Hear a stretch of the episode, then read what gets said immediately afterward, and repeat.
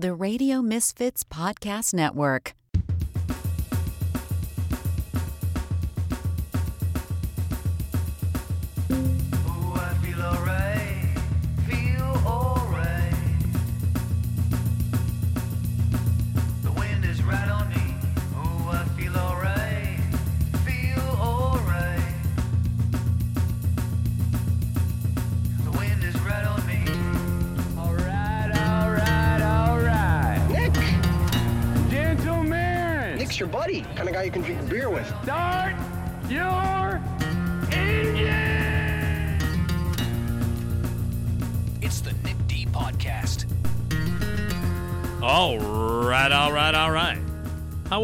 How? Nick DiGilio here. That's me, and it's the Nick DiGilio podcast. Episode number 213. It's a Tuesday. I hope everybody had a lovely weekend. Early in the week, in the work week, getting things going here uh, in a in a Jan- in the doldrums of January. Oh boy.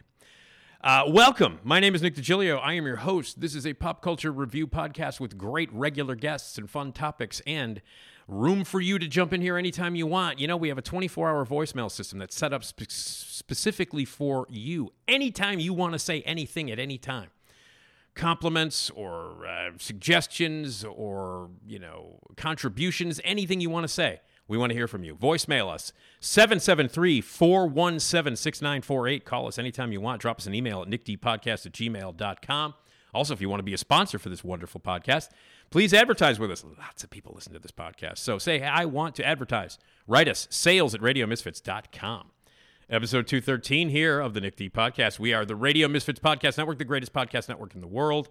We have a ton of amazing podcasts uh, in varied styles and that are informative and funny and scary and cool and just amazing with amazing unheard bands, unheard, uh, unsigned bands. You can hear that. We have a 24 hour streaming service that's free. It's just like radio, only a lot cooler, and it's 24 7 program 24 7.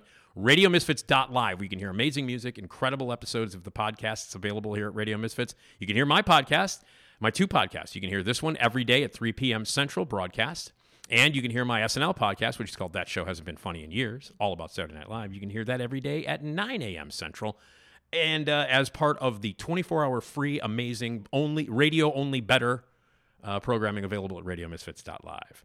Today on the podcast, I will be welcoming my good friend Dan Fienberg, who regularly joins us every other week to talk about television. There's always a lot of television because of the millions of streaming services and cable channels and TV channels and all the ways of you can consume tons of programs and miniseries and short series and all that stuff. There's a ton of it.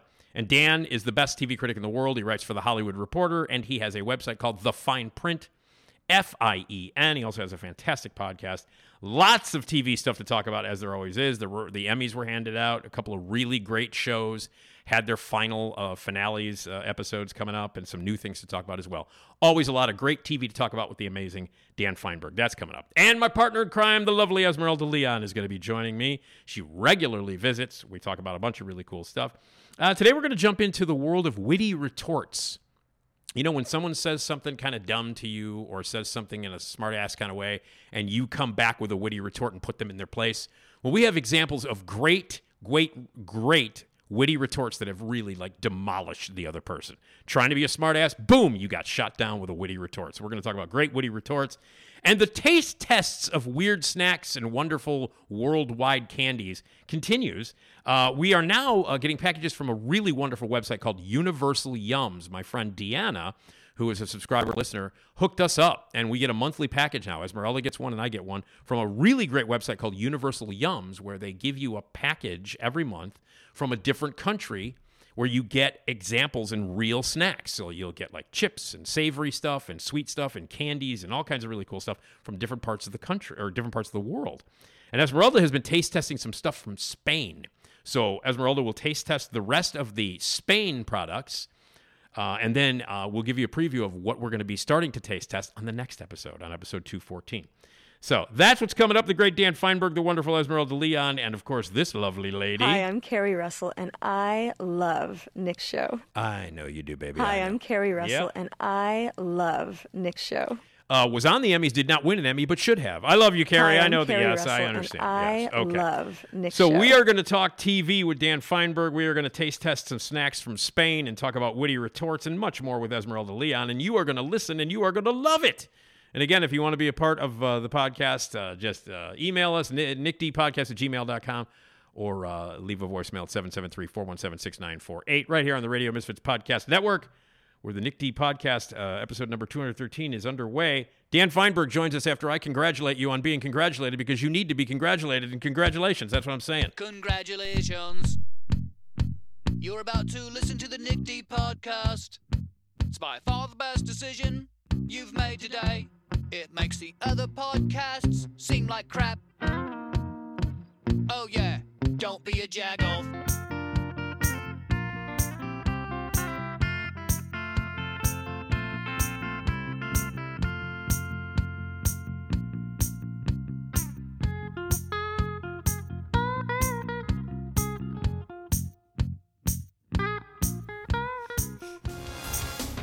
Fine,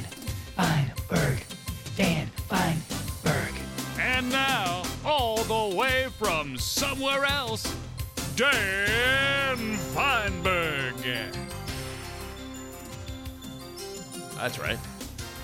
That somewhere else, of course, is LA.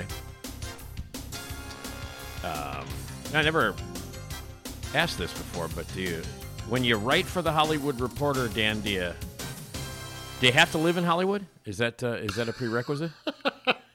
No, Nick, it is not. I live in Bre- I live in Brentwood, which is an inconvenient forty-five minute drive to Hollywood most Ah. days. Sometimes closer to an hour to an hour and a half. So no, Brentwood. it is- oh, that, that's a very I mean, popular. uh, I was gonna say po- posh Brentwood to be po- sure. posh Brentwood. Yeah, it was very popular in the mid '90s, wasn't it? I, certainly, that was where uh, Nicole Brown Simpson Yeah. ceased to live. So yeah. Okay. yes, All right. Well, there you go. That's a great way to kick off the interview. Nick, talk about the OJ murders. Okay, cool.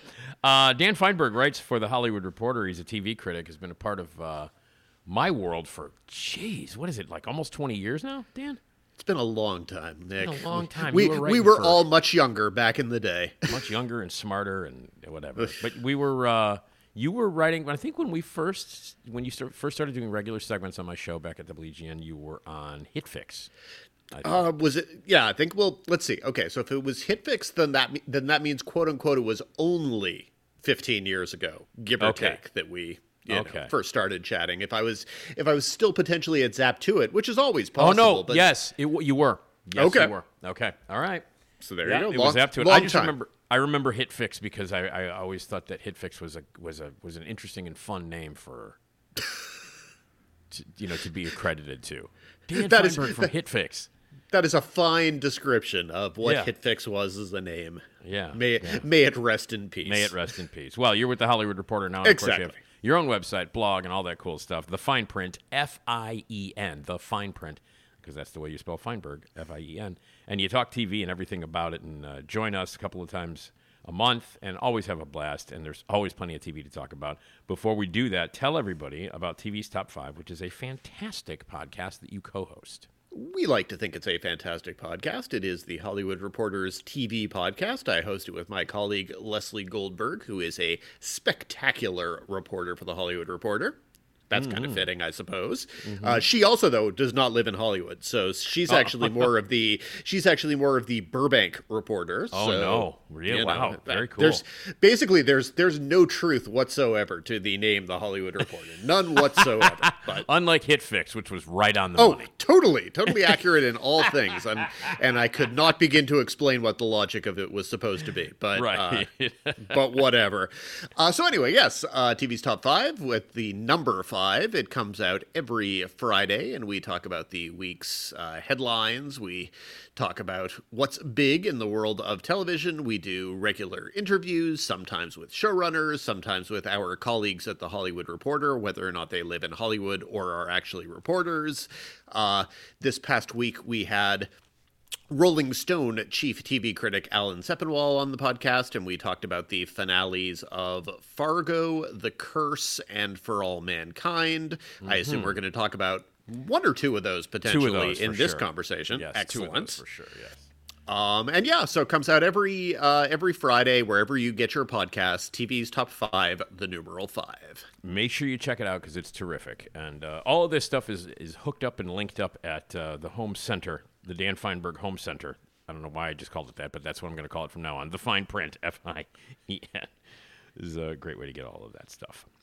Okay, uh, terrific. Before we get into a couple of very interesting finales, as you mentioned, or a few very interesting finales, which we will get to, and some new stuff, and some of the reviews that you've been doing uh, for the Hollywood Reporter, uh, the award season is, uh, uh, you know, really kicking off. It's in full force right now.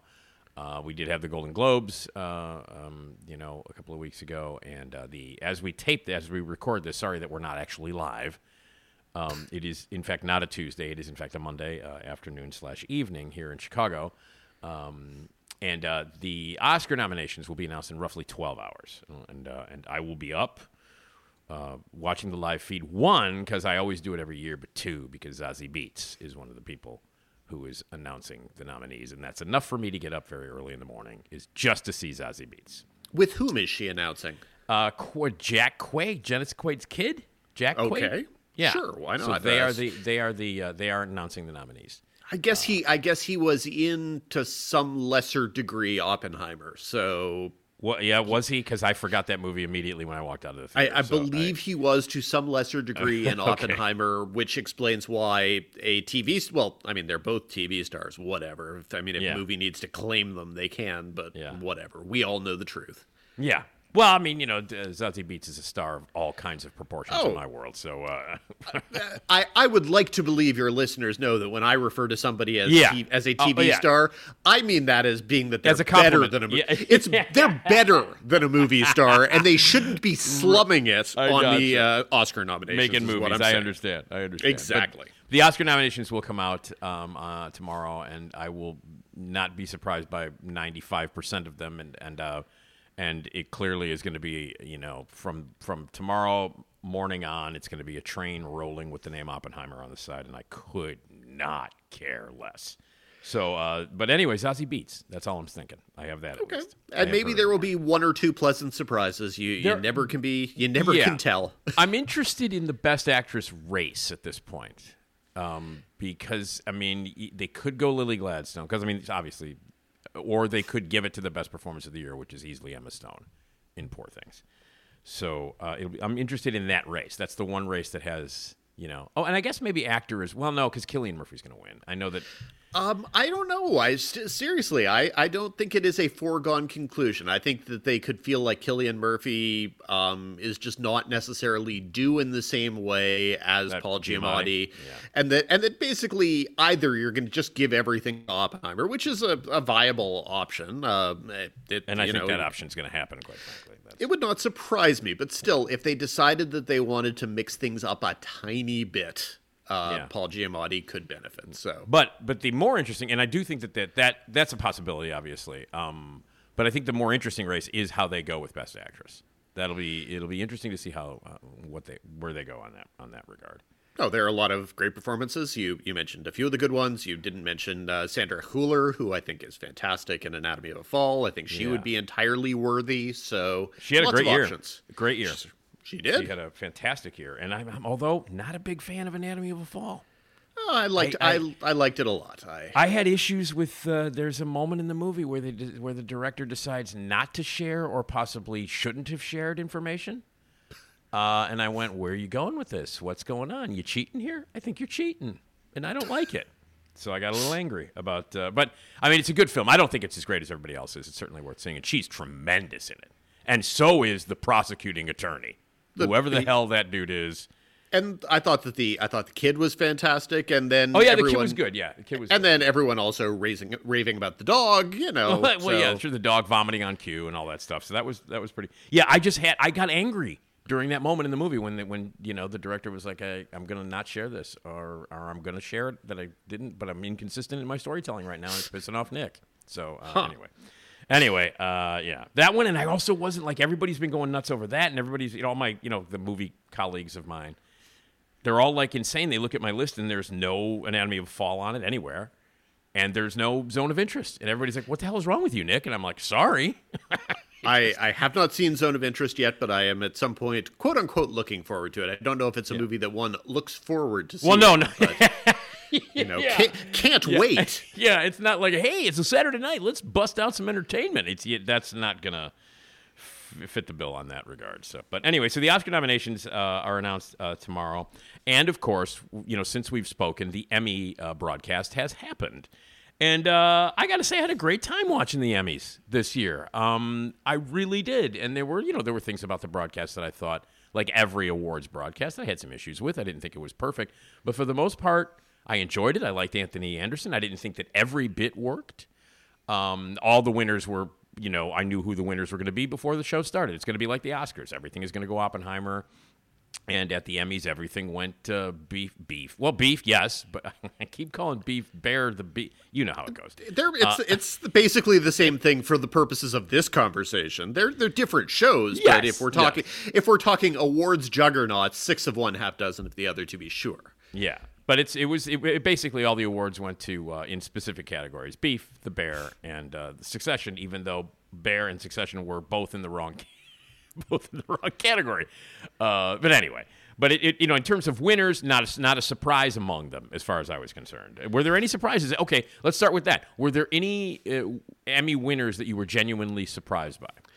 There were Emmy winners that I found a tiny bit confusing. And I Okay. think that's different. Like I would say Ebon Moss-Bachrach winning an Emmy for The Bear didn't surprise me. However, because this Emmy was technically for the first season, that did surprise me. I don't think by any stretch of the imagination he des- he deserved the Emmy for the first season of The Bear. I think for the second season, if he'd won, I would have been like, sure, by all means. Uh, but yeah. but I think probably that the voters got a little bit conflating one with the other, not necessarily confused so much as just being like, no, No. we like it all. Here's this brings up a question because the Emmys were delayed uh, due to the strike, um, and they were supposed to be handed out in September, correct? Mm-hmm. Okay.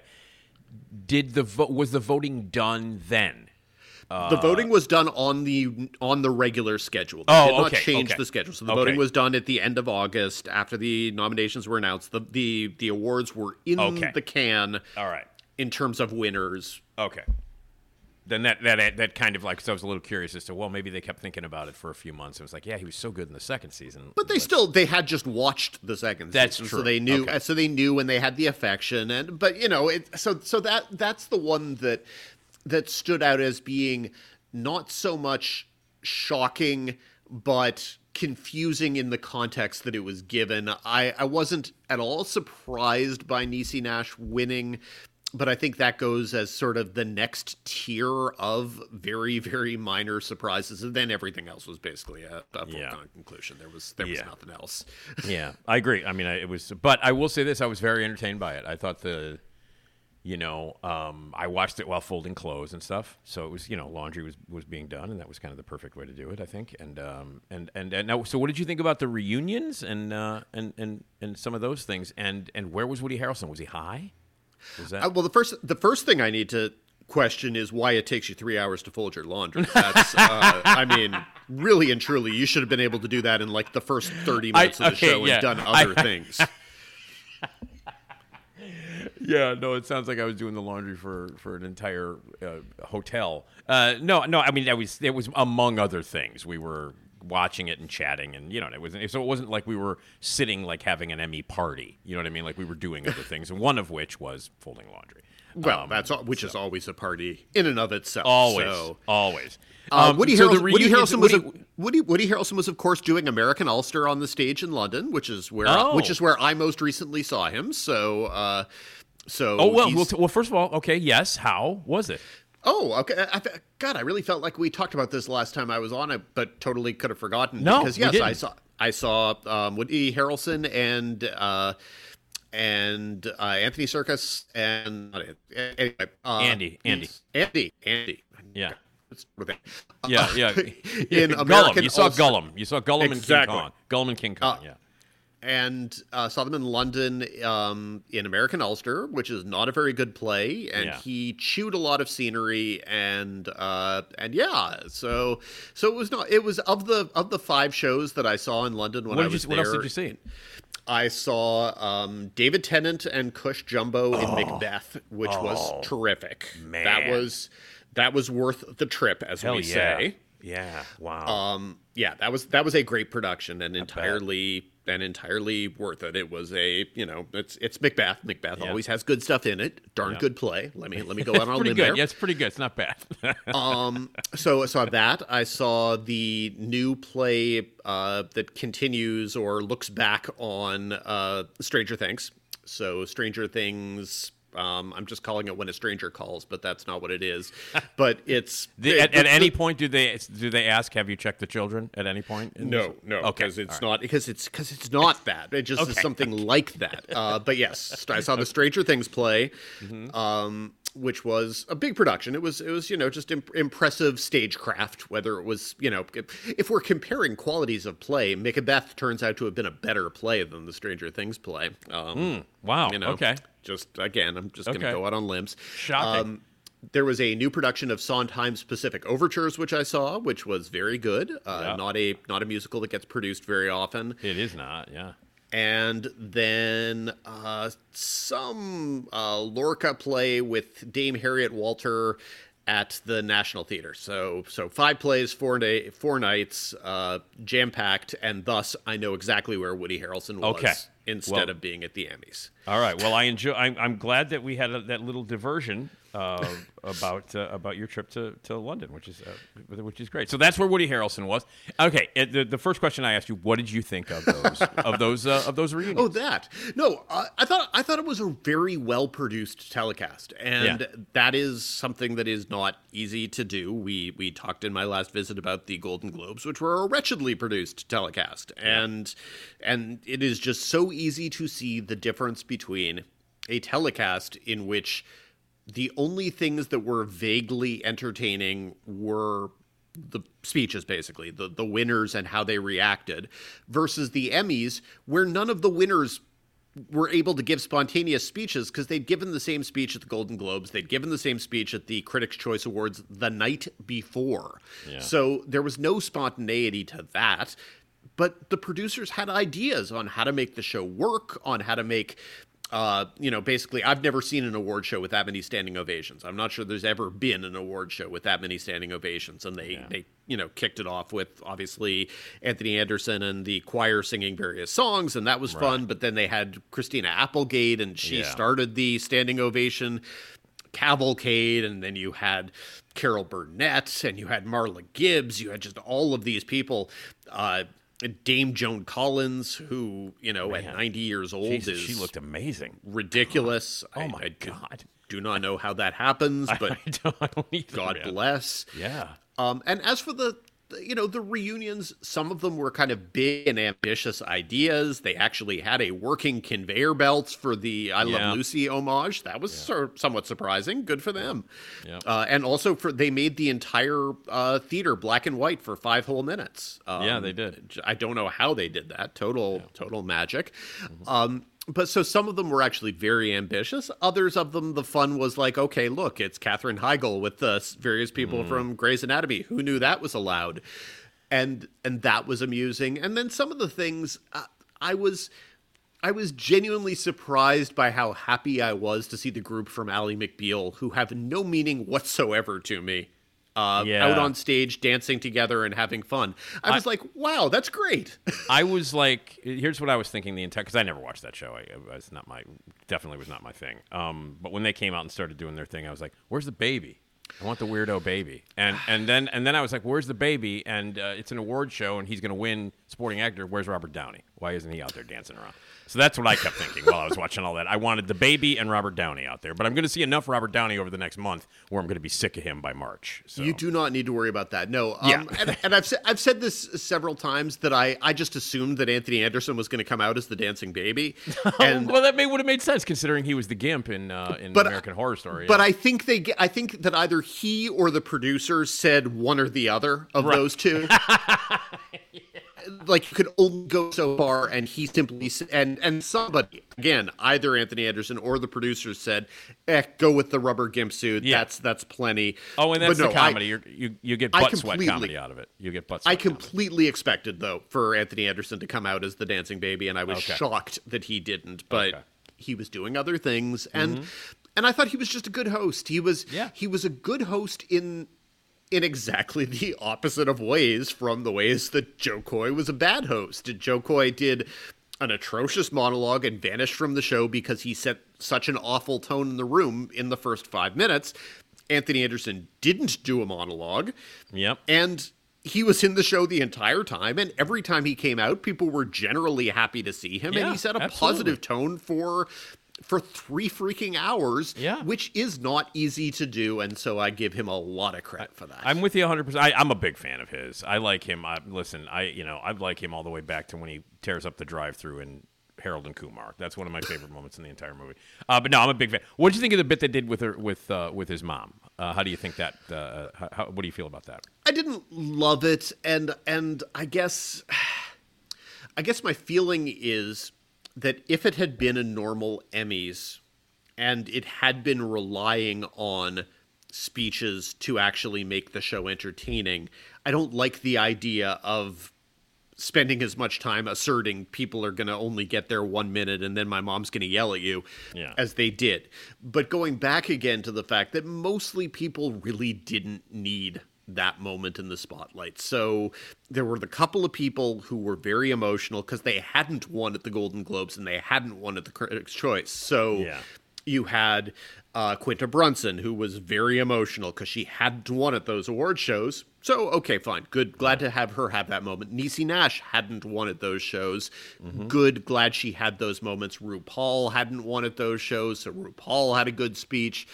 But for the most part, it was it was you know try to find a way to get something spontaneous out of the, your third awards show speech in eight days. So you had you had Kieran Culkin asking his wife to have another baby. That Yeah. was which was funny-ish. Yeah, yeah. if if his wife was happy with that moment, then I'm happy with it. I, I don't I do not know their I do not know their marriage, so Right, not for right. me to say with any certainty.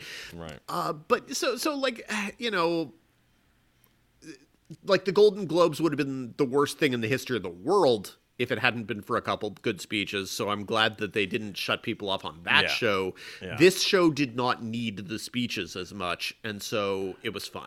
Well, I thought the best uh, speech or bit connected to the uh, Anthony uh, um, Anderson's mom is going to walk is going to you know uh, walk you off or yell at you.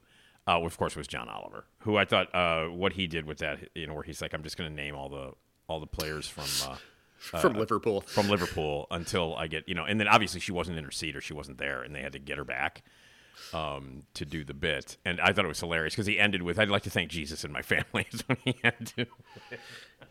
and he, and he's always good. And then Always, and then I yeah. actually appreciated that he got a member of his staff to give the thank Yeah. you speech for the writing because I believe that traditionally it's just another opportunity for the John Olivers and Stephen Colbert's and Jon Stewart's of the world to give a second speech on the telecast. Yeah. So I was happy that he let someone else have the spotlight for a couple seconds. Yeah. So, uh, yeah, uh, uh, you know, and, and you know, I thought it was, uh, I thought it was, you know, I thought it was a fun broadcast, and I liked certain things about it, and uh, you know, some things didn't work. How did you feel about? Uh, we always talk about the the dead person montage, the in memoriam. They did forget Ryan O'Neal, uh, and uh, and and a couple of other, and I think a couple of other people. they, they're they're always going to, Um, Always, and, yeah. and that is how it goes. But Ryan O'Neal definitely does have enough of the TV background that, that Yeah. there would be, you know, that that he should have been there. I, for whatever reason, I didn't pay any attention to to who got excluded from the necrology this year, so I don't actually even know who they left off. And also, you have to keep in mind, it was 18 months of people who they were memorializing in the same time as normal. So people are going to get excluded at a larger number. There's That's no true. getting around that. If you only have, and I guess it was a song and a half because they did the The Friends they- song, and, yeah. yeah, they did the Friends song and they did the Fast and the Furious song before that. Oh, yeah, that's right. Yeah, they did the Fast and Furious. That's right. Um, I, I thought it was fine. I to to me, I think they could have gotten away with doing a more substantial, fully standalone tribute to Norman Lear.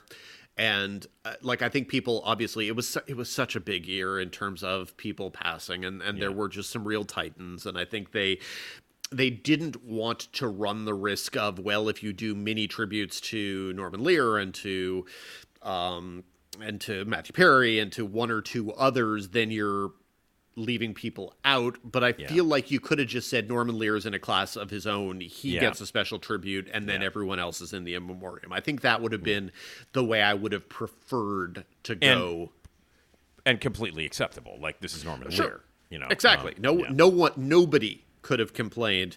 But I thought it was, I thought it was decent. I'm always, I'm always annoyed when, uh, when they don't mute the audience. I know, on me too. those. That's just always a pet peeve, and this Yeah. time they didn't. And so it's like it's always it's it, I always feel weird about it because it's like oh this person dying is much more important than this person dying and I, and, and I know that's not the case but every time I watch it I feel uncomfortable I'm like oh Jesus and like this person Yeah. Got no applause? Oh he's an he's an editor. Oh great. Okay. you know I mean come on man. No, I I would have definitely I always in the necrologies on these shows prefer if they find a way to to mute the house audio. And it's not even like it's a hard thing. You just you put the audio on the person singing and you turn off all the rest of the audio. And maybe you hear a little bit of muffled applause in the background, but yeah mostly you don't. Yep. This they just didn't turn off the audio at all, the crowd. So Okay. All right. Well, yeah. I, I thought I thought it was a you know I thought it was a, I thought it was I had a great time. I had a really good time watching the Emmys and uh, got my laundry done. So uh, it was it go. was a good it was a good show. I Yeah. I look I look I hope that the problem is that people will always learn the wrong lessons from things or the lessons turn out to only be a partial lesson. I, I we'll we'll see what people take away from the show in Yeah. terms of what can be repeated. And and it was just useful to have the Globes and the Emmys back to back weekends so that somebody could try to gain a little bit of insight on what works and what totally doesn't. So Right. Okay. We'll see. Well, we got more award shows coming up, and then the, the big one will be in March. March uh, 10th will be the Academy Awards. Uh, Jimmy Kimmel is your host, and we'll see what happens there. It'll be just it'll be a, bit- you know everybody up there, everybody who walks up there is going to be thanking someone. Is going to be thanking Christopher Nolan every single time they walk up on the goddamn stage. So that's what I'm looking forward to. All right. Um. Anyway, I can tell. yeah. Anyway, um, couple of uh, interesting um, finales took place um, over the past week. And uh, let's start. Well, well, let's start. Let's start with the curse. Let's start with the curse because we don't. I don't want to talk a lot about give give stuff away uh, about the curse. Was the finale of the curse the weirdest finale um, in television history, or am I nuts? Uh, I mean, I'm not, not. I mean, not inconsistent with the rest of the series, uh, the curse. But man, what's the overall was- opinion? What's going on there? It was surprising. The overall opinion is exactly what you would expect it to be, which is to say, entirely split down the middle. There is Right, right. surely the assortment of people who think that it was brilliant and confirmed the entire series as an act of brilliance. And then there were the people who were like, okay, I kind of had suspicions that this whole thing was a was a wank for nine episodes, and then the tenth episode completely confirmed that it was a wank and Yeah. and screw this whole thing. And I've definitely seen both responses, and I don't necessarily know that I can disagree with either response. Where did you fall on this? I'm I'm with you. Uh, I you know I can see why people would be angry, and I can see why people would love it. I I I, I lean towards the loving it. I was a, I, I, I was a fan of it, I, and and and I wasn't. I, mean, I, I got to say I wasn't surprised. Really, it wasn't like a you know the, the the finale didn't surprise me or anything, and I wasn't surprised that they went where they went and did it how they did it, uh, know, knowing the people who are behind it and you know you know the tone of it, inconsistently. wait, wait, wait, wait, wait. You weren't surprised by I what was- they did. Yeah, yeah, no, I well, I mean, I, I I'm not surprised that that's where they uh, that that's how far it would go. You know what I mean? Like I'm not surprised. Okay. they- like when it ended, I'm like, oh, all right. You know what I mean? Like I, if that's I what you don't. want to I do. don't know. Like I just. I'm just wondering that if I had been on with you after episode nine, and if I had asked you to list the say Yeah. 50, 50 most possible things that would happen in the finale, are you suggesting you would have gotten there or no, not? No, I would not have gotten there. But I have to say that while watching it and upon the end of it, I wasn't surprised. I was like, oh, all right. You know what I mean? Like it, it, it didn't. I don't know. I just it like because I I don't think anything that that those guys would have done would have like shocked me to the point where I was like, oh, I can't believe they did that. You know what I mean? I, you don't, I don't know. I'm, I'm not expressing this well, but what I'm saying is that anything could have happened and I wouldn't have been surprised by it. And Okay. that's kind of what happened. I like No- like look, it's you know, it, it is definitely it It's hard to talk about what vaguely. I understand. It is very hard to talk about it in vague terms, and uh, that was sort of the advantage uh, on TV's Top Five last week is that Alan and I got to talk about it directly, and part of the fun was that Lesley hadn't watched the show, and so she Oh. wasn't talking. She was just sitting there listening to us as we described what happened in the finale, and she got very, very, very perplexed very quickly Yeah. as we as we got Yeah. to it. So, Yeah.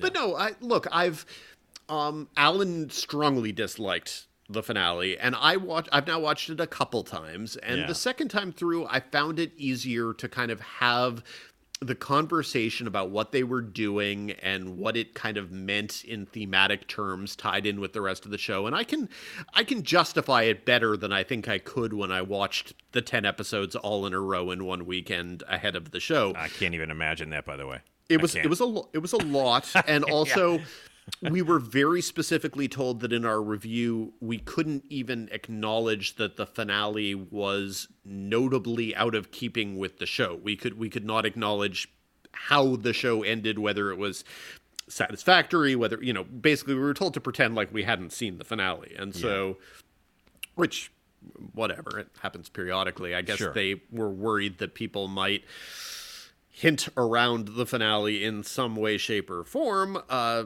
I don't know that any nice, friendly person would have done that, but whatever. I know. So, so I've kind of the, the finale has grown on me a little, and particularly the full commitment with which Nathan Fielder, especially, but also uh, Emma Stone played all of the crazy, crazy ass Yeah. beats in the finale. I, Yeah. Those I can I can appreciate that.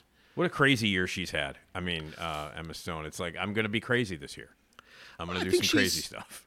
I, I think honestly, for the most part, she's decided that that's what she likes to do. That that I think that she had the little period in her career where she tried to do a little sort of back and forthing of it, and and I truly think that the response to uh, to Aloha genuinely said to her, "There's no point in trying to do." What you think is a mainstream movie, because if it's both mainstream and it falls flat, then you're left with nothing. Yeah. And so I think she decided that if she's going to do mainstream, she's going to do mainstream like like Cruella, which if nothing else, that is a wacky performance she's giving in that Absolutely. movie. The Absolutely. movie is highly flawed. Yep. Some people would even go so far as to say often pretty bad and unnecessary. Mm-hmm. But the performance she's giving is entirely committed to being very weird. And I think that's just what she's Yeah. decided she she does you know she Yeah. this is her second time doing tv in the past decade and the other time was was maniac which was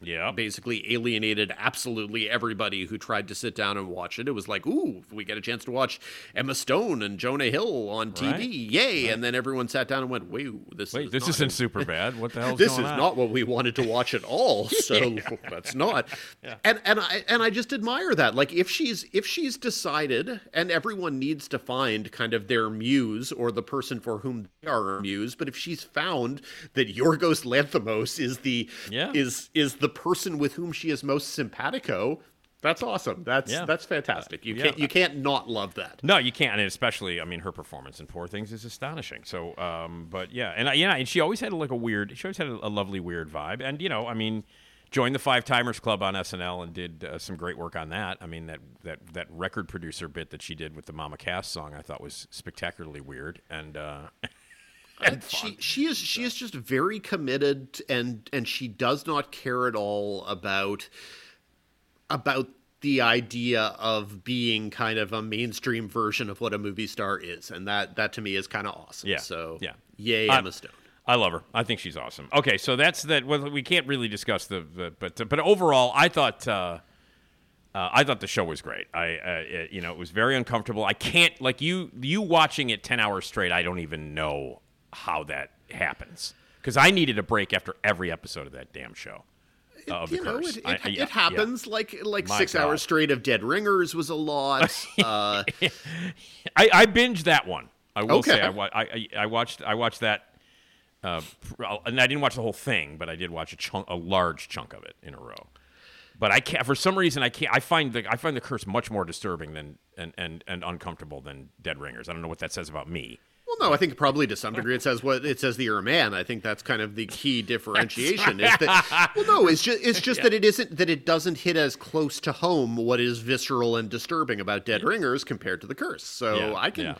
I can buy that, but yeah, I, there there are lots of things that I that I have to watch where it's uh, where even if the things are awesome, having to watch it in a in a very condensed period of time. Even something I loved as much as something like uh, Amazon's The Underground Railroad, which I still think is a masterpiece. Yeah. Uh, that was a lot of TV to watch in a in a Yeah. condensed period. You know, that's time. something we need to keep in mind when we're talking to you and when you know uh, listeners are listening. Is that you know you you you consume these shows differently than a lot of us do. Oh, for sure. Um, and that and that I mean that has to have uh, uh, uh, at least a, a small impact on how you review it. I mean, because I couldn't imagine watching ten hours of The Curse. I just can't. I can't. And, and I liked it. I thought it was terrific, but I needed a break from that thing. You know, I think it does. I think it. I think it. Yeah, I think it affects probably probably realistically it watches it affects how I watch everything. Though Yeah. again, in we do live in a in an age in which some percentage of the stuff is still you know even if the binge model is I don't want to say it's dying because Netflix is keeping it alive, but no one else is feeling the responsibility to follow Netflix as much on Right. that. Yeah. Though occasionally, you know, you had Disney Plus and Hulu uh, putting all five episodes of Echo up a couple weeks ago, and that was that was Right. sort of out of keeping with what they normally do. But Right. Uh, you know, this this week, and I can't say anything about it because of embargo, but I've watched an awful lot of Masters of the Air in a short time, and it. It, it doesn't feel as arduous in some cases. In some cases, it's just like, ooh, fun, World War II action. And in other cases, it's, okay, I'm going to cringe for 10 hours straight. Yeah. That was definitely what Okay. the curse was. Okay, Fargo. Uh, Fargo's season finale, um, which I thought was uh, great. I thought this season was one of the. I thought. I thought this season. What, what are we? Five seasons now, right? Indeed.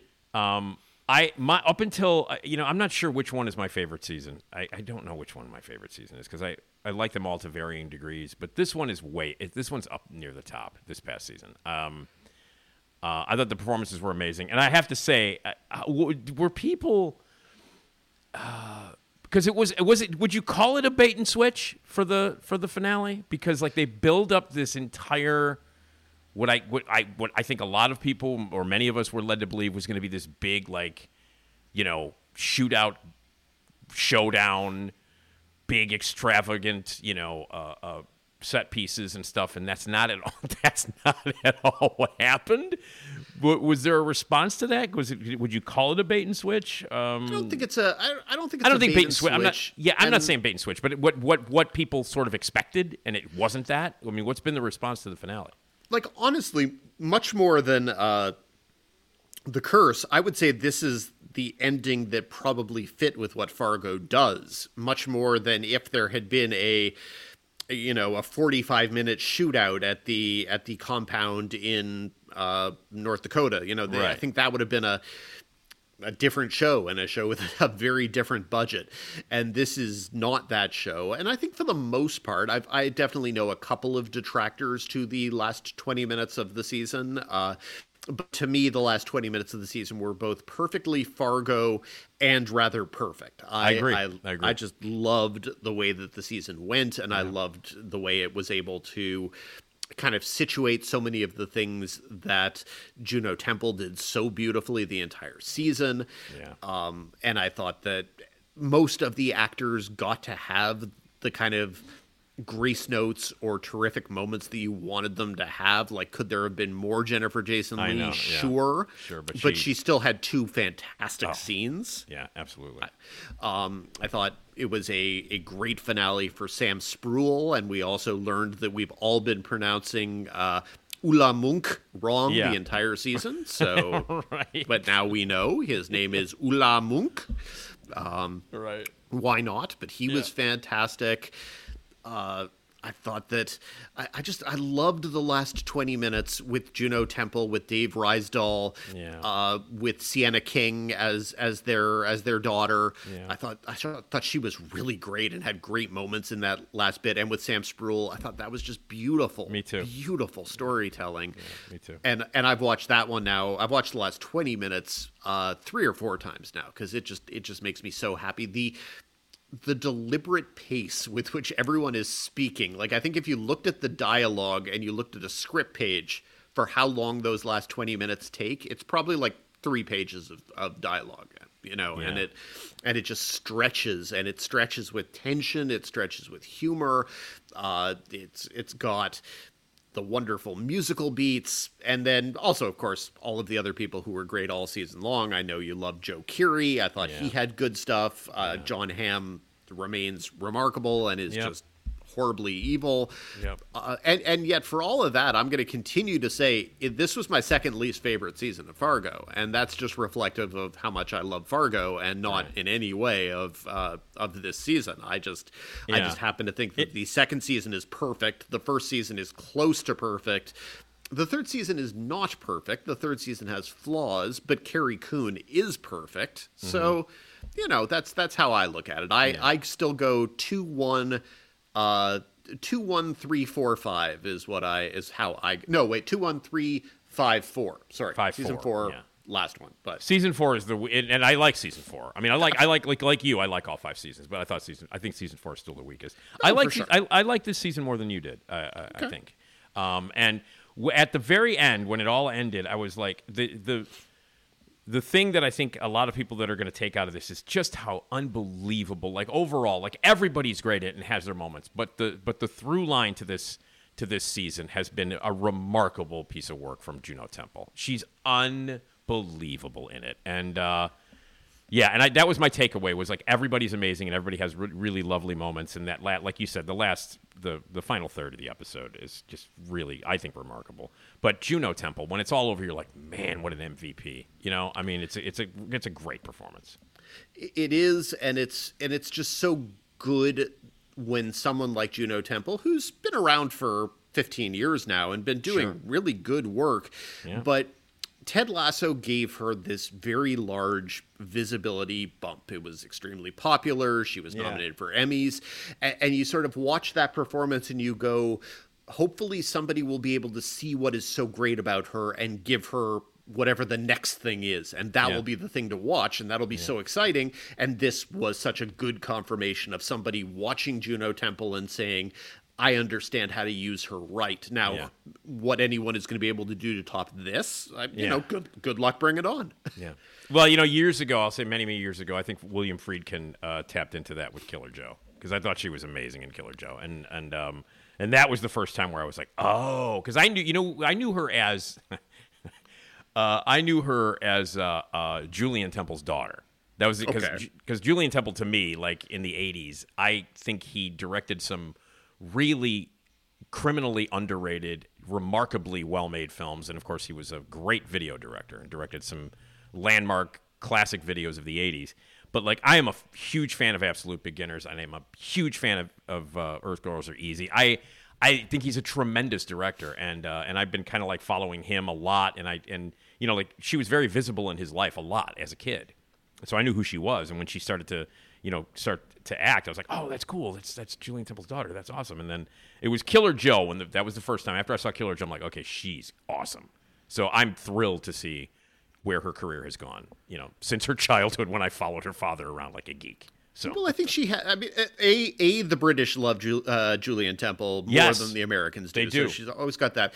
But no she I think she had this sort of really fun early start of her career where a lot of people just kind of wanted to use her as a sex pod and that was sometimes amusing. I think she had uh she she obviously had this interest in working with weird people Yeah. at that time you know whether it was william friedkin or or gregg araki or people Yeah. like that Yeah. and then there was just a little while where she kind of went through an awkward period where the baby fat was gone and no one was sure who she was anymore and i think Yeah. that you kind of could have looked at her in that period and gone, uh oh, did she have her moment?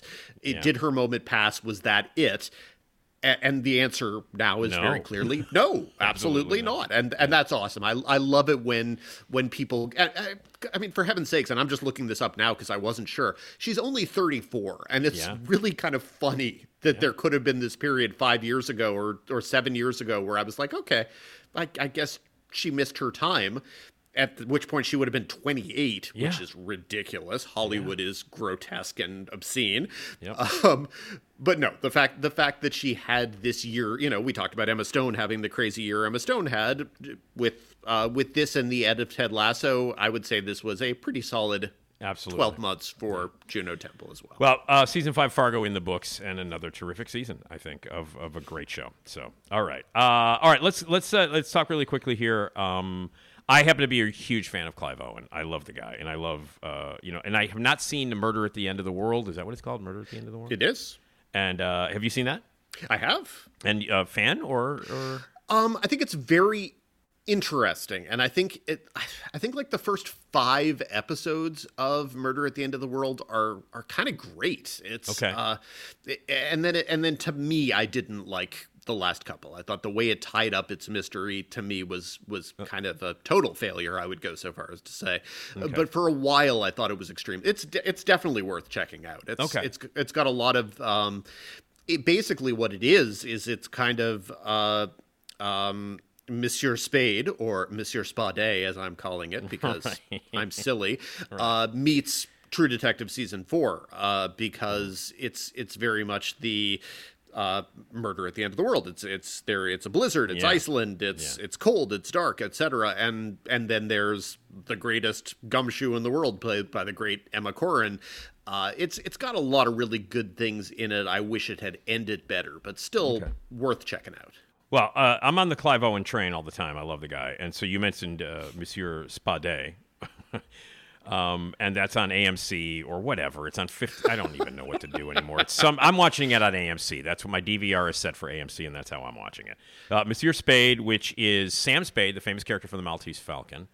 Um, that uh, Bogart played in uh, retirement in France, and he's and it's played and he's played by Clive Owen, who I again have mentioned I love. I think is a terrific actor. You've seen the entire series. Uh, it's and it's six episodes, correct? It is six episodes. Yeah. And what do you think? I, I wish I liked it a little bit more. Is is basically kind of the bottom line. It's uh, because also the the creative team is absurd. The it is created by Scott Frank, uh, who of course is Queen's Gambit and Out of Sight and and many other things. Just Yeah. tremendous writer.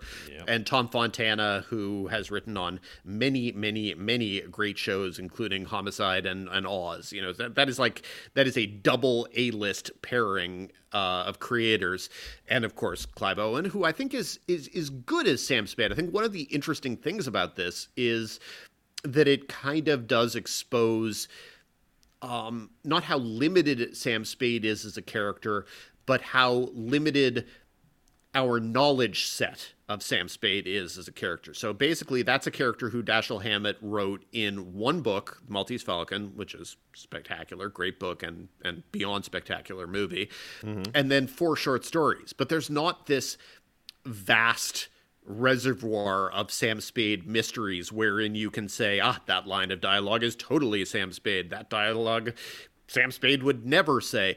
So Sam Spade ends up being a somewhat amorphous character who's defined in our minds by Humphrey Bogart. And thankfully Clive Owen is not doing a Humphrey Bogart impression. That is that is great and tremendous. And I think he's good. And I think that um, I think that Scott Frank and Tom Fontana have some sense of what hard-boiled Dashiell Hammett dialogue is supposed to sound like. I think you get some of that. I just think that the the core mystery, and if you've only seen one episode, it, it involves. It starts with a massacre at a at a convent for the most part, and a a girl whose father is shady in some south of France kind of a way, and, and then it it involves the French resistance in World War II, and it, because it's set in the early '60s, it involves the French. Uh, occupation of and conflict in Algeria. It's it's trying to bring a lot of things in, and I didn't think that the core mystery worked all that well, and and that ends up being where I, I wanted to love it, and instead I kind of only liked it. I think. Okay. Okay. Uh, before we get out of here, uh, you did mention True Detective, um, uh, Night Country. Uh, you know, I've watched the two. I've watched the, the first two episodes. I I think it's great. I love it. And and and I am one of those uh, moron geeks um, who is jotting down every reference to John Carpenter's The Thing that you can possibly imagine. And there are like a million of them. I also love the fact. I don't know if you know how I feel about Ferris Bueller because I think it's like one of, the, one of the worst movies ever made, and I love the fact that Jodie Foster immediately walks in and says, "Turn that fucking TV off," because it's just it's just Ferris Bueller uh, ruining a Beatles song over and over again, and she tears the damn thing down. Uh, but anyway, um, I, I'm I'm really loving the tone of it, uh, and uh, it's got a horror. It's got a undeniable sort of horror underlying element to it. And the woman who who made this uh, made a terrific horror movie a few years ago uh, that not a lot of people have seen. And I love where they're going with it. And I love the fact that Jodie Foster is playing a character, the kind of character that she normally does not play. Um, you know, got a questionable past, likes likes having some sex, you know what I mean? Likes having affairs with guys and like he clearly had some drinking issues and she's much more assertive and angry than she usually is. You know, because a lot of the Jodie Foster characters are kind of like they're not victims, but they're kind of passive. Like I, I'm thinking of like her, you know, in Silence of the Lambs, even not a victim, but like you know, like uh, put upon throughout the entire thing, contact, things like that. Where in this one, she's the aggressor, and you know, like telling people to stop acting like idiots and like has to deal with all these other things and aggressively like seeking sex and stuff like that. And and this is a character that is unusual and it took me a little bit to go oh okay this is Jodie Foster playing this part and I think she's great in it. I think everybody's great in it.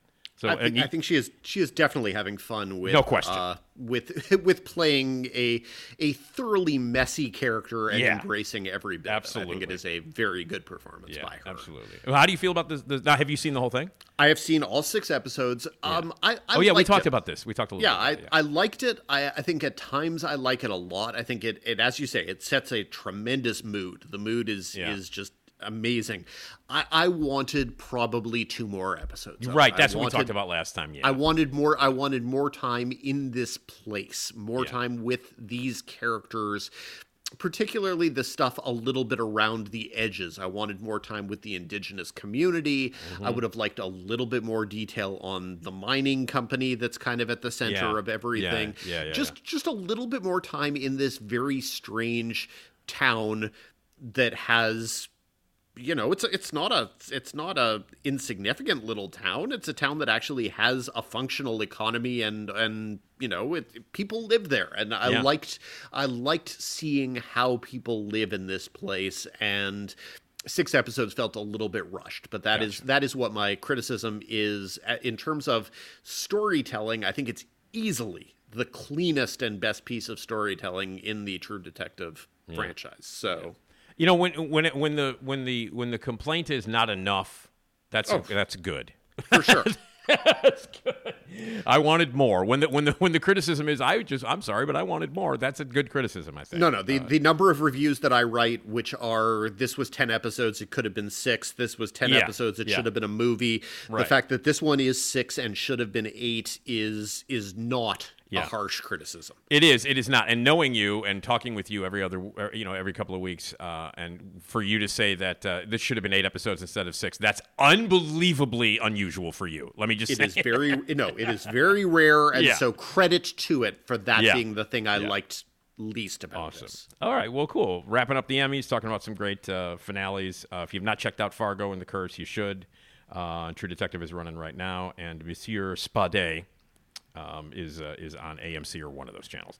Uh, what are we looking forward to next time that we speak? What are you What are you going to be watching? I think we sh- I think we should be able to talk about uh, Masters of the Air. So that's uh, Hmm. a thing that's worth talking, especially since people do love them some uh, Band of Brothers and the Pacific. So that Yep. is that is definitely a thing people will want to talk to. Next time we chat, we should be able to talk about uh, Ryan Murphy's Capote and the Swans uh, limited series, which looks like it should be campy Yeah. and amusing. Should be fun. I'm thrilled to see Molly Ringwald. That's the that's the I gotta say that's the casting that I'm th- most thrilled about. Is- whatever. I, don't know why. uh, I have no idea. Look, why. there, there, there are like 15 A-list stars in that movie, and and Molly Ringwald is still uh, high in the list of credits, which means it should be a good chance for her. Yeah. So I hope it is. I have uh, that that one. I'm not getting to this until this weekend. Okay. So All right. looking. Well, we'll talk to about it next time. Okay, great. All right, uh, Dan, always a pleasure. Everybody, check out the Fien Print F I E N, and uh, Dan, you can read about him at the Hollywood Reporter. TV's Top Five is the is the uh, podcast that drops every Friday. Dan, always a pleasure. and We'll talk to you in a couple of weeks. Till next time, Nick. All right, buddy, take care. Dan Fienberg, everybody, he rules, and so does Esmeralda Leon. Esmeralda. Yeah. Esmeralda Leon. Yeah. Esma. I'm talking about that Esma. Esmeralda Leon. Yeah. Esmeralda. Yeah, yeah. Oh, Esmeralda Leon. Yeah, yeah. Get yourself some Esma. Love me some Esma. Esmeralda Leon. Yeah. Yeah. Esmeralda. That theme means, of course, it's time to talk to Esmeralda Leon. Joins me on every episode right here on the Nick D podcast. And it is Esmeralda. Hi, Esmeralda. Hello. How are you? I'm good. How are you? I'm all right. Uh, it is a uh, it is uh, the early part of the week, Tuesday, technically. Uh, how was your weekend? Did you do Mhm, anything anything mhm. spectacular over the weekend? Um, no, not really. Just hung out with some friends on Saturday, but that's Mm. about it. Okay. Nothing Were- else. Just some crazy. friend, local friends, or any some people out of town, or just Mhm. uh, No, just local friends. just locals hanging out. Okay, cool. All right. Uh, when, we went down to uh, Lafayette, Indiana, to Purdue University. uh, All to, right. To see my girlfriend's uh, goddaughter perform in uh, the a championship for high school jazz band. Oh wow. It was really cool. It was really cool. And like immediately when they started playing, you know, they had a drummer and all the other, they, and, you know, the, you know, musicians. Mm-hmm. were on stage. And I immediately was like, man, I want to watch Whiplash. Because that's the first thing I thought Wow. was Whiplash. Because the drummer, you know, the drummer was really like kind of a hyper dude, you know? Mm-hmm. And I just kept picturing like J.K. Simmons going, Are you dragging or are you rushing? You know, and, and screaming. God.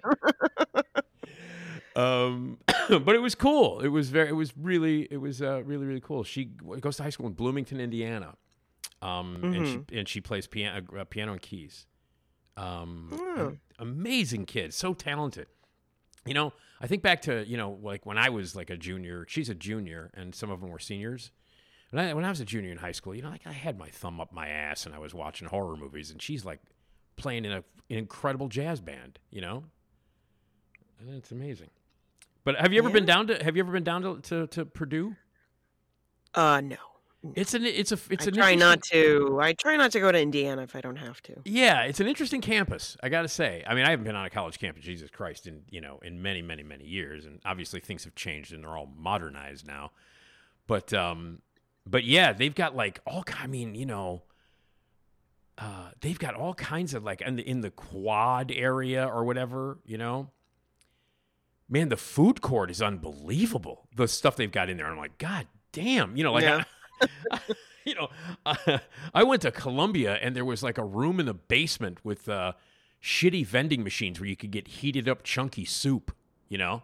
Ugh. And there's like Yikes. Starbucks and sushi places and all. I'm like, God damn, you know? And even the grocery store caters to um, to college students because they just come down, you know, because the, Mhm. dor- the dorms are like right in the, right across the street.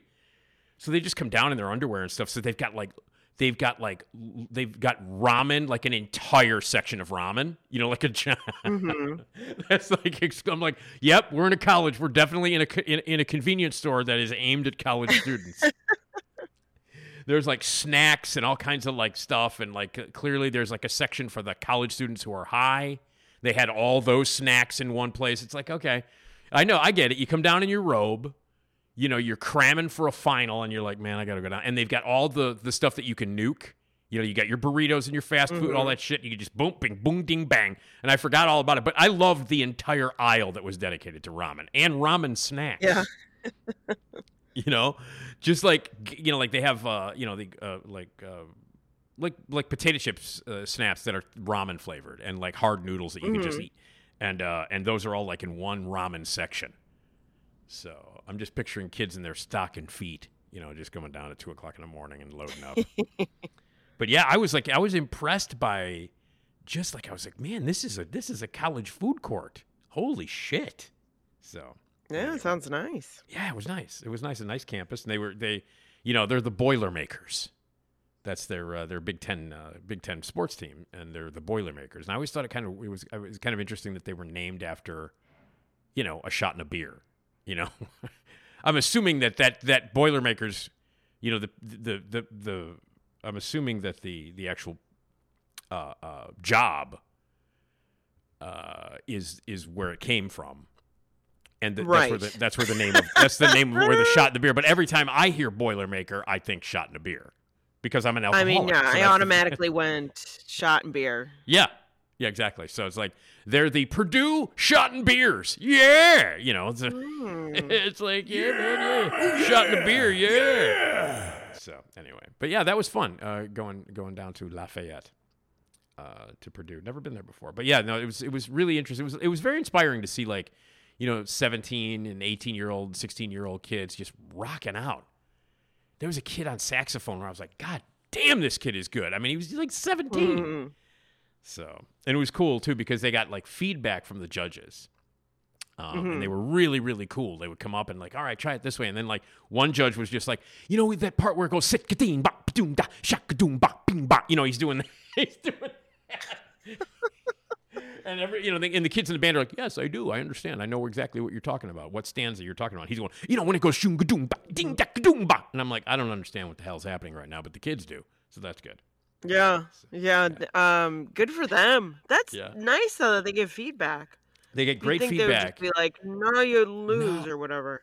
And then You and win. then it's great. they they had like several sessions during the entire day, and Julie's goddaughter was in three different sessions. She was in like um, an all girl group, and then a mixed group, Mm-hmm. and then her entire high school jazz band uh, in the big auditorium. That was it. That was in the evening, and even in the big auditorium, they had uh, what they were they called them adjudicators and uh, Okay. they were like judges and they would sit and talk into those little like they look like uh um they're like recording devices um but they they kind of look like they kind of look like the the thing that uh captain kirk uses to you know to buzz on board you know what i mean it looks like but they speak into it and they leave The comments tricorder? i guess it's a tricorder is that what it is Wasn't that what it's called? I think. I don't know, but they speak into it. It's like a little handheld device. And then after the band plays, and as they're speaking into it, the adjudicators, after the band plays, a kid runs by and picks those up and brings them back. And I guess they download them or record them so that they have the feedback from the adjudicators. And then they then they go up on stage and say, "Hey, you did a great job, kids!" And they high five them and go, "Let's try this section again." And then they try another section again. It's, it was really great, man. It was really really great. So yeah, it was fun. So that's what happens when you. I haven't been to a. as soon as I walked out of the, you know, like, and again, it was hilarious too because like, um, we were there. We got there at like two o'clock in the afternoon. We left at about eight at night, Mhm. and parking the big parking lot there, seven dollars. I was like, wow, what a. Di- Can you imagine parking A whole anywhere in the day? city for a whole day? Not just half an hour. yeah, exactly. Wait, wait a minute. We didn't park for 15 minutes and pay seven dollars. It was unbelievable, unbelievable. And then, like, of course, Julie got gas while we were in Indiana because it's like a buck cheaper a gallon. So Mm-hmm. Yeah, um, yeah. But yeah, it was a fun little trip down to uh, down to Purdue. Nice little, nice, nice little. It's a big university, but nice university, and kids were cool, and the jazz band was great. And I just and immediately, like I, you know, we were talking to the kids afterwards. And I was like, "Have you guys seen Whiplash?" And one guy's like, "Yes, I've seen it. Shut up." You know, because it was the drummer too. Because I asked the drummer, I was like, "Hey man, have you seen Whiplash?" He's like, Right. "Yes, yes, I have. Thanks." I'm like, "Oh, okay." so anyway, but that was it was a fun weekend, and it wasn't. Uh, it was a little chilly, but uh, but you know, it's January. That's what happens. Okay. Hey, so we have a. Uh, you're going to finish up with the taste test of unique snacks from Spain Mm-hmm. today. You're going to do that. And then on the next uh, episode, I received a box. Now, uh, Deanna, as you know, is, Yes. uh, is one of our fantastic subscribers and listeners, been a fan of the show for many years. She's awesome. She's a great friend. And she's like, hey, I'm going to get you guys a monthly snack box from Universal Yums. And when they show up, you guys can do your taste test because, you know, she knows that we like to taste test stuff and have fun, you know, eating weird stuff. Mm-hmm. Yeah. So I would just like to uh, really commend the people at Universal Yums. Uh, you can check out universalyums.com where you can get a snack package a month, subscribe, and get it a month, and you get it from a different country or a different part of the world every month. And there are sweet snacks and savory snacks. There's chips. There's candy. You know, there's chocolate stuff. Uh, you know, and the next one that we're going to do is Poland, and it comes with a map, like a really cool cartoon map where the stuff comes from, and a booklet with like sort of like uh, games and stuff that you can play, and information about all the snacks and about Poland. And then a whole selection of really cool different kinds of snacks and candies and chips and stuff from Poland. So Universal Yums, man, that was cool. Did you? Did, so the the the Spain one is you got the Spain one, um, and you Yeah, were you, month. Yeah, you were enjoying the snacks from Spain for the most part. Mhm, They're delicious. Yeah. So Universal Yums. Shout out to Universal Yums, man. What a great service. I don't know how much it is because uh, our our our lovely uh, listener is just like, hey, it's on me. Let me do this for you. But you can check it out at universalyums.com. I think it's pretty pretty cheap. And the package that you get, it's a lovely box, fun box. You open it up, all kinds of really cool snacks and interactive stuff, and a sticker with the Polish flag, and then a booklet with games and information about Poland and where the snacks came from, and a map. It's really really cool. And then we'll taste test Polish snacks starting on uh, on Friday on the next episode. But so what do you got? What do you got Spain wise? We're gonna wrap it up. You got three more snacks from the Spain box from Universal Yums, correct? Yes. What do you got? So from the last three I have is um another cookie, but this one is filled with coconut cream. Ooh, coconut cream. All right. Okay. Um and then another thing are like little they look like they're milk chocolate white chocolate candy mm-hmm. with a caramel flavor. Ooh, that all sounds good to me. White they look chocolate. like Werther's. Okay, so they look like Werther's, like little. Are they wrapped individually? No, they're in like Oh. a tu- they're in a little plastic tube. Little plastic tube, white chocolate with caramel, and they look like Werther's. Mhm. Okay, cool. And then what's the third one? And then just like a chocolate bar, it's Mm-hmm. peanut and cocoa cream. Okay. So it's um chocolate on the outside and then it looks like there's some kind of uh cookie layer or something like that and then Uh. it's all stuffed with like a cream, which I'm assuming is the peanut and the cocoa. Oh man. All right. So a chocolate bar with peanut and cocoa cream stuffed, and then white chocolate with caramel, and cookies, uh, coconut cream flavored cookies, Mhm. all from Spain. All right. Cool.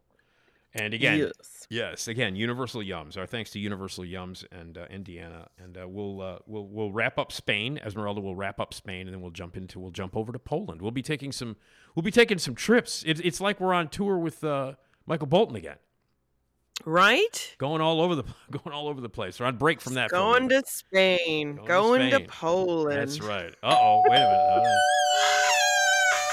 Hold on. Hi, I'm Carrie Russell, and I love Nick's show. Hi, Carrie. How Hi. I'm Carrie Hi, Russell, Carrie. and I love Nick's show. She has a T-shirt that says "Coconut Cream Rules." Wow. Oh wow. I So didn't she know she was a fan. She's a fan, obviously. Hi, All I'm right. Carrie okay, Russell, Carrie. and Thank you. I yeah, I love understand. Nick's show. All right, there you go. Okay, cool. They don't have any of this though. They, there's no, Get that corn out of my face! no, no corn. I mean, probably. Yeah, but it did not come in Most this box. likely they have corn. Yeah, no corn in the box. No. Or corn snacks. No corn snacks. No corn in the box. Okay. All right. Very cool. All right. Hey, um, uh, so I, uh, you know, we, uh, I, I, we have a link that we share with, uh, you know, articles and stuff that we think that, you know, we both think are fun to talk about, and then we share that and we Mhm. look at the articles and stuff. And one of them is this thing called witty retorts, where it's like people say something and then there's like a smart ass answer to that. And I wanted to, uh, to read some of these because some of them are very funny. Do you have friends? And well, I mean, you might be that person. Do you have smart ass friends who always have a smart ass answer for people? Like when someone asks you, do you do you have, do you have the person that you can always rely on for a smart ass response? Uh, I wouldn't. I. I don't. I can't think of anyone offhand. Like Hmm. immediately go, "Yep, that guy." Yeah. Um, but I'm sure probably. like snarky snarky people who are like just wait, just waiting Right. for some for waiting for someone to ask kind of a dumb question so they could jump all over them. I guess. I can't think of anyone offhand, but I'm Mhm. sure we've done it every once in a while. Well, when I was a, when I was a kid, uh, I read uh, Mad Magazine, as you know, lots of lots of boys my age did. Um, you know, Mad Magazine was kind of like a bible for for me and my friends. It was like you know, Right. Three right. Stooges, Mad Magazine. It- you know, when you're a kid, those are the things that you really love. And then there's Cracked, which uh, doesn't exist in that form anymore. But Cracked was like the ripoff of Mad. You know, they had Alfredine. That Alf- seems like it. it, yeah, that's exactly what it was. And I can't remember. Maybe you can Google it. You can do some Googly.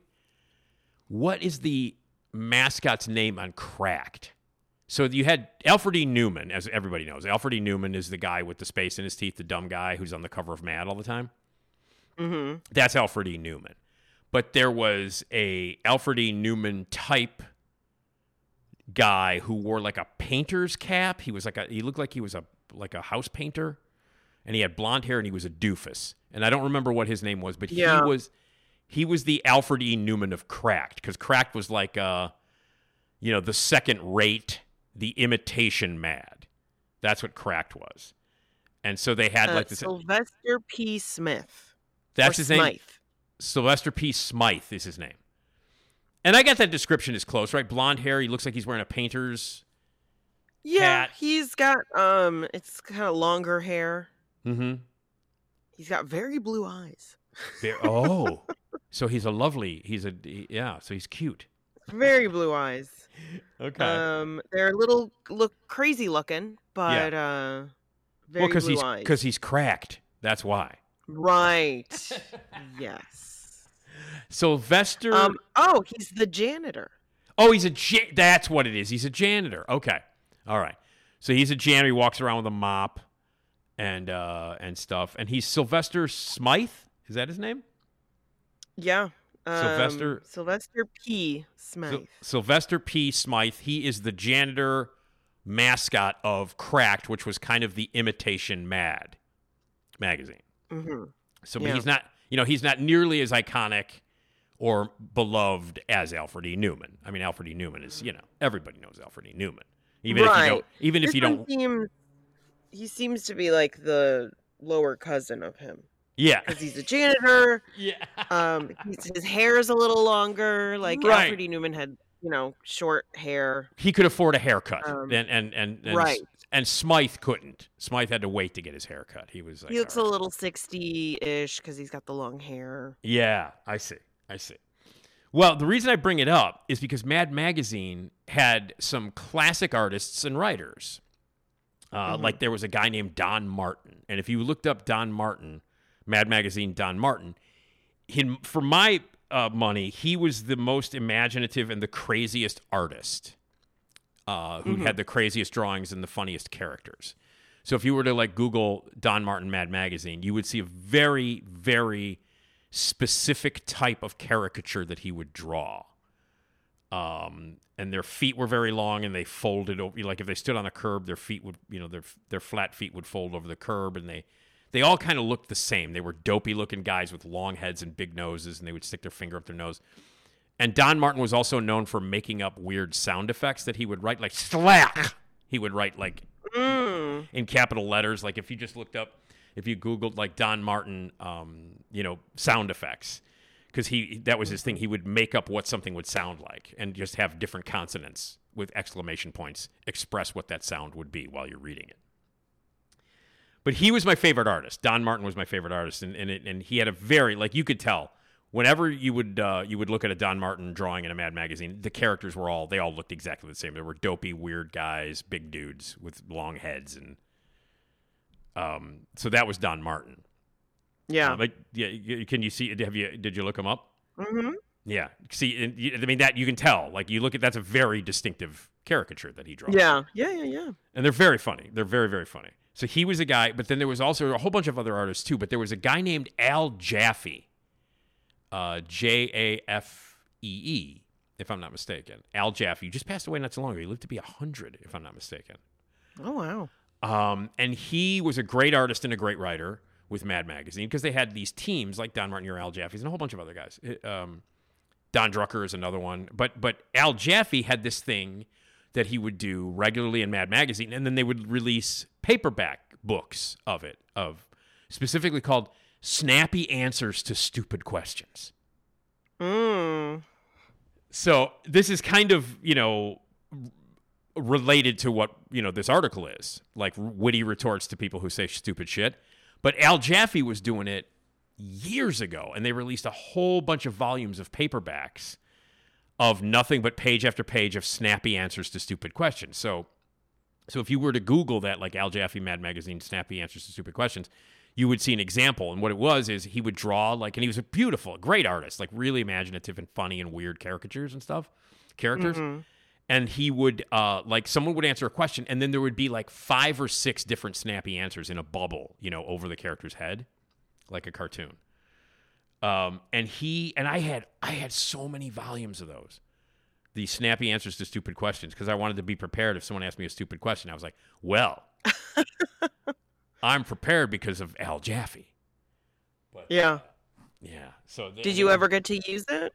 Not really, because they were very specific questions. I don't know if you if uh, if you can find Mm. if you can find any online, but it's snappy answers to stupid questions. It's usually like, and then what they would do was, in each chapter or in each book, they would have somebody ask a stupid question. There'd be a very funny cartoon that he would draw, and then a whole bunch of bubbles with the snappy answers, and then one bubble would be blank for you to write one. You know, they would Did have you like ever write one? yeah, I don't remember what I wrote, but I would like I probably something like "fuck you," you know what I mean? Like that would. I got him.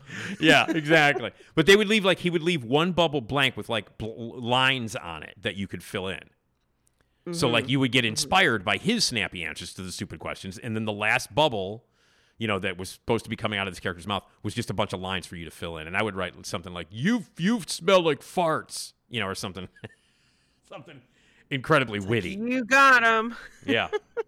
yeah. So, but yeah, that's the kind of stuff that I was reading when I was a kid. Snappy answers to stupid questions. So, did you ever get into Mad Magazine at all when you were younger? Not really. I would look at it when I went to the to the supermarket or whatever, and you Right. go look at all the magazines. Right. I would always look at it. Um, but yeah, I wasn't never bought an actual copy of it. And they used to have the thing in the back page. You know what the back page was? Every ep- or every uh, issue was yeah, a thing. the magic eye thing. the the fold in yeah. where you you would fold the page and it would be like a different image. I used to love that when I was a kid. Like, ooh, the fold in. Like you look at the full page and then when you fold it in three, they would tell you how to fold it. It would be a completely different image and, and the words would be different. And you know, when you're Mhm. nine, when you're nine, read Mad Magazine, you think that's the wittiest and the coolest, and the most amazing thing you've ever seen in your life. I mean, I think it still is. The fact that you got to draw that to be two different images, like, Yeah. good on you Yeah. to yeah. keep track of all that. the Hmm. the the fold. If I'm not mistaken, the fold in was Al Jaffee. I think Al Jaffee did the fold in uh, on in you know the, the the back cover of every issue of Mad. I believe Al Jaffee was the one who designed and would always do the fold in, where you would fold the page at the end. It would be a, di- a different message and a different image. So that was I think that was the great Al Jaffee who just passed away not too long ago, lived to be hundred. But yeah, snappy answers to stupid questions.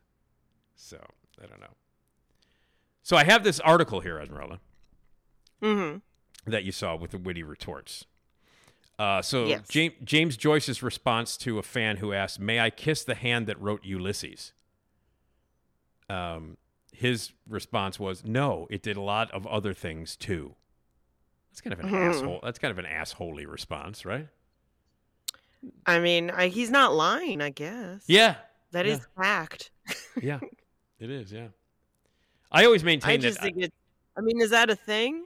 Was that a thing at that time to be To- kissing people's hands? I guess, or maybe because they admired him so much, it was like, oh my God, this is the person who wrote Ulysses. I have to just put my lips on the hand that held the quill or the pen. Yeah, I think even that. James Joyce is like, no, Yeah, let nah.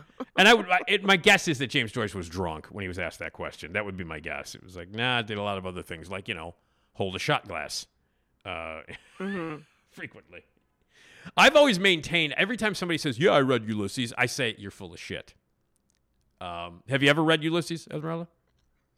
Uh, no, Yeah. no, I have not. Uh, I've tried to get through that book like 900 times, and and there were a few times, you know, like I try to read it, and I'm not, it's not that I'm against Joyce because I've read I've read a couple of other James Joyce books, but like Ulysses, fuck off. Like I try to read that book, and I, I get like like up 20 pages in, I'm like, fuck this book, and I throw it across the room, and and and anybody who's like, yes, I've read Ulysses, I've read it many times, and I've studied it, fuck off, because that book is impossible. it's impossible. and I, I, you know, I'm not a dumb person. I might not be the brightest person in the world or the sharpest knife in the drawer, or whatever it is. But I, you know, I know how to read and I know how to interpret stuff. That book's bullshit. So you would not be kissing his hand. No, fuck no. Well, no, kiss his hand. he he no, he's written other stuff that I love. You know, he's written other things that I really like. But Ulysses is not one of them. Ulysses is like I've tried seriously. I've tried to get through that book. I've hunkered down and said, okay, this is a classic Mm-hmm. book. It's a masterpiece. It's considered one of the greatest pieces of literature in the history of the world.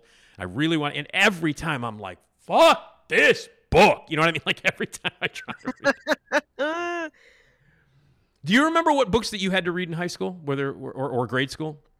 Did you have to do Um, like yeah. Catcher Catcher in the Rye and any of the other ones? we did not do Catcher in the Rye. We did uh, To Kill a Mockingbird. Yeah, good book. Um, I read on my own. I read for book report thing, Mm-hmm. um, Animal Farm. Yeah.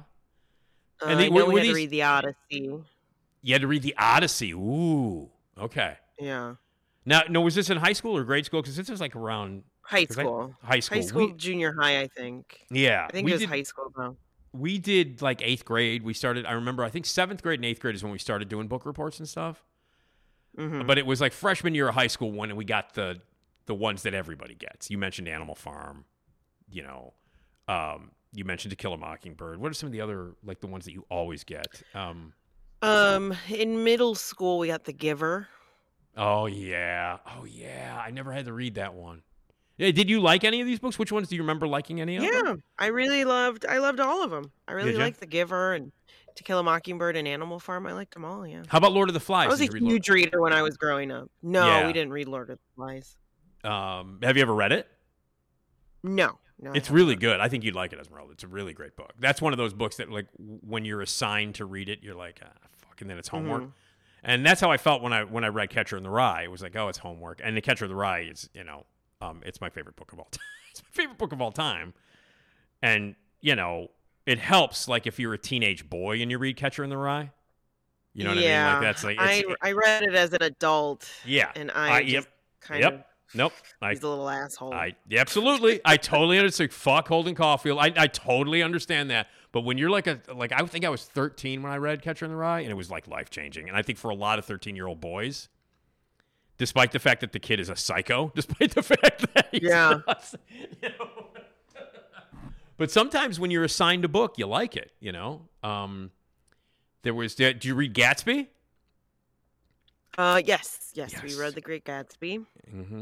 Um, I'm trying to think of some of the other ones. Some some Twain. Did you read any like Huckleberry Finn or or um, Um, I don't think I don't remember reading it. I had read it on my own. I had these growing up. I had these books that were called uh, Children's Illustrated Classics. Oh, those are great. yeah. and yeah, and one of them in the collection that I had was um, I think it was Huck Finn. Mm-hmm.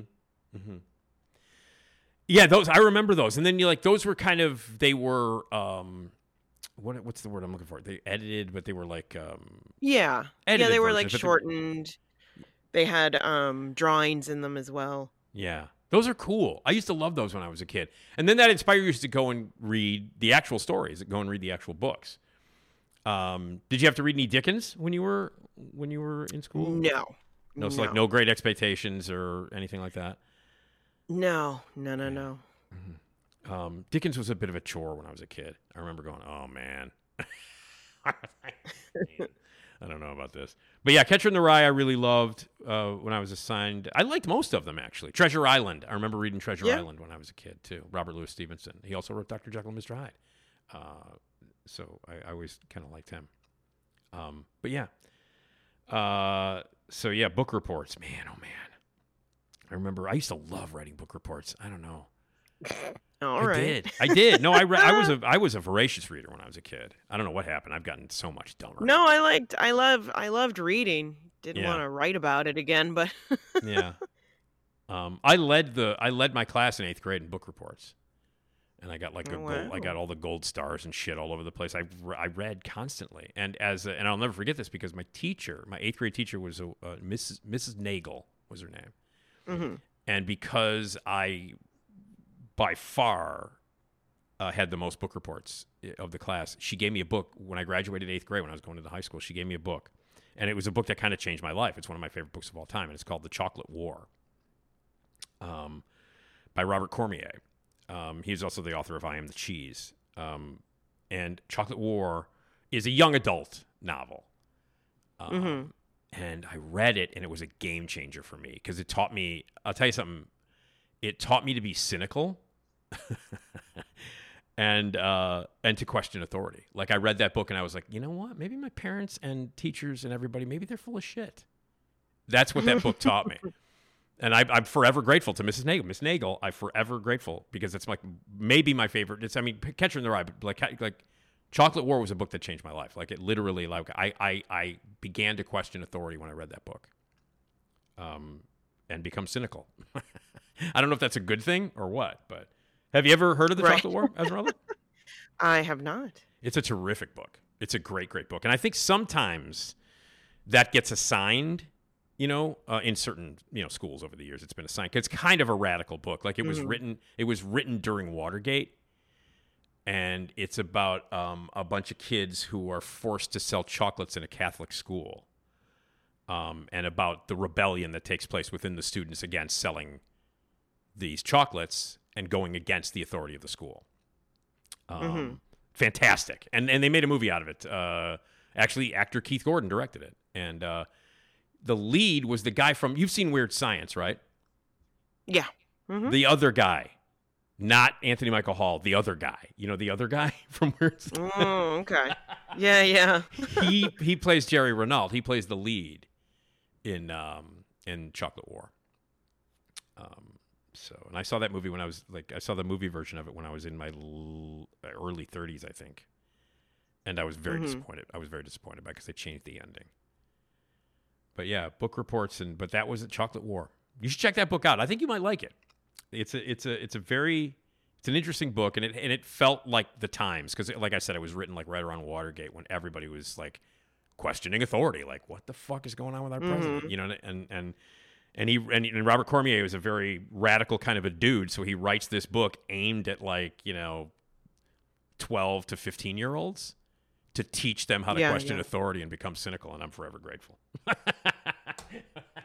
Because you know, when you're a kid, everything your parents say and everything teachers say, it's it's you know, it's the truth. You know, you go, yeah, that's right. If a parent, if my parent says it, mm-hmm. it's got, Yeah. it's got to be got to be true. And then I read the Chocolate War, and I was like, nah, fuck you guys. I don't think so. So anyway, anyway, Chocolate War. How how we get on? Oh, because James Joyce. So, so do you see the next one, Esmeralda? That's on the that's in the article after the James Joyce one, which Yeah. you want to read this one? This this one I find very amusing. I think. So I guess Shia LaBeouf. I don't know what he. Well, I, am I'm a little not sure what he's responding to. Yeah. Yeah. Um, might- So it's a tweet that Shia LaBeouf says, "You have my apologies for offending you for thinking I was being serious instead of accurately realizing I was mocking you." And Patton Oswalt um, then responds to him, which I'm like, "Are you respond? Did he? My guess is to that you, or are you just saying something? To my him? guess is my guess is that sh- that uh, Patton Oswalt said something about Shia LaBeouf, and that was Shia LaBeouf's uh, response. Right. And then- It and then- Dear Shia LaBeouf, Yeah. if you're gonna be that dumb, delusional, and boring when you speak, just go ahead and plagiarize. wow. I love that. I think that's funny. I think that's very funny. I love that in the article that we're looking at that they have like the the character that from Ratatouille that Patton Oswalt provided the voice, like it was the character from Ratatouille who said that. Right. You know, in in uh, Patton Oswalt is. Do you, do you follow Patton Oswalt on on the X or on uh, any of those um, social media? No, I don't. I don't have Twitter. Yeah, he's uh, he's inter- he's he's fun. He's fun to follow, as you would know. I mean, Patton Oswalt's great. You know, uh, he's very funny. Um, but one of the things that he wrote was like somebody, I think it was like Joe Rogan or one of those dickheads. You know, like in that Joe Rogan camp. Mm-hmm. Uh, said something about how stupid and bad Patton Oswalt was. And they posted it. They were like, Patton Oswalt, not funny. He's a hack comedian, blah, blah, blah. Like, really ripping him apart as a comedian and blah, blah, blah. No talent, blah, blah, blah. Yeah. And uh, and then uh, his response was uh, what they posted to what they posted because they posted a picture too. And and Patton Oswalt's response was, "Hey, if you're gonna post, you know, I'm, I, it's fine if you want to post like uh, the fact that I have no talent and you're slamming me and I'm terrible. You might want not might not want to use the picture where I won an Emmy for my comedy. That might not be because that's the nice. that's the picture that they that's the picture that they used. so, now here's a good one, Esmeralda. You ready for this one? Mm-hmm. Uh, this is from uh, Kevin Smith. Now Kevin Smith, as you know, is a smartass Oh yeah. and is not, you know, shy about saying stuff. I, I remember when he worked with Bruce Willis on that. Uh, what the fuck was the name Cop, Rent, not no. It was him and he he directed it, and it was it was uh, shit. It was Bruce Willis and and uh, and, and Tracy Morgan. It was like cop Oh, yeah. something. Cop something. Cop. Yeah. Is it Rent a cop? No, Rent a Cop Um, was Burt, Burt Reynolds from the '80s. That was a terrible movie. But no, yeah, no. Cop and a half? Um, No, Cop and a half. Wait, Rent. Or maybe it was Rent a Cop. No, cop. I believe Cop and a Half is that movie. I don't know Burt who Reynolds. it is, but he's got that little kid. Yeah, it's Burt Reynolds. That's Burt Reynolds. That's Cop and a Half with Burt Reynolds. The little African American Right. kid is his is his uh, partner. Yeah, but maybe it's Rent a Cop. Maybe it's Rent a Cop. Uh, Bru- Bruce Willis and Tracy Morgan. Uh, Cop out.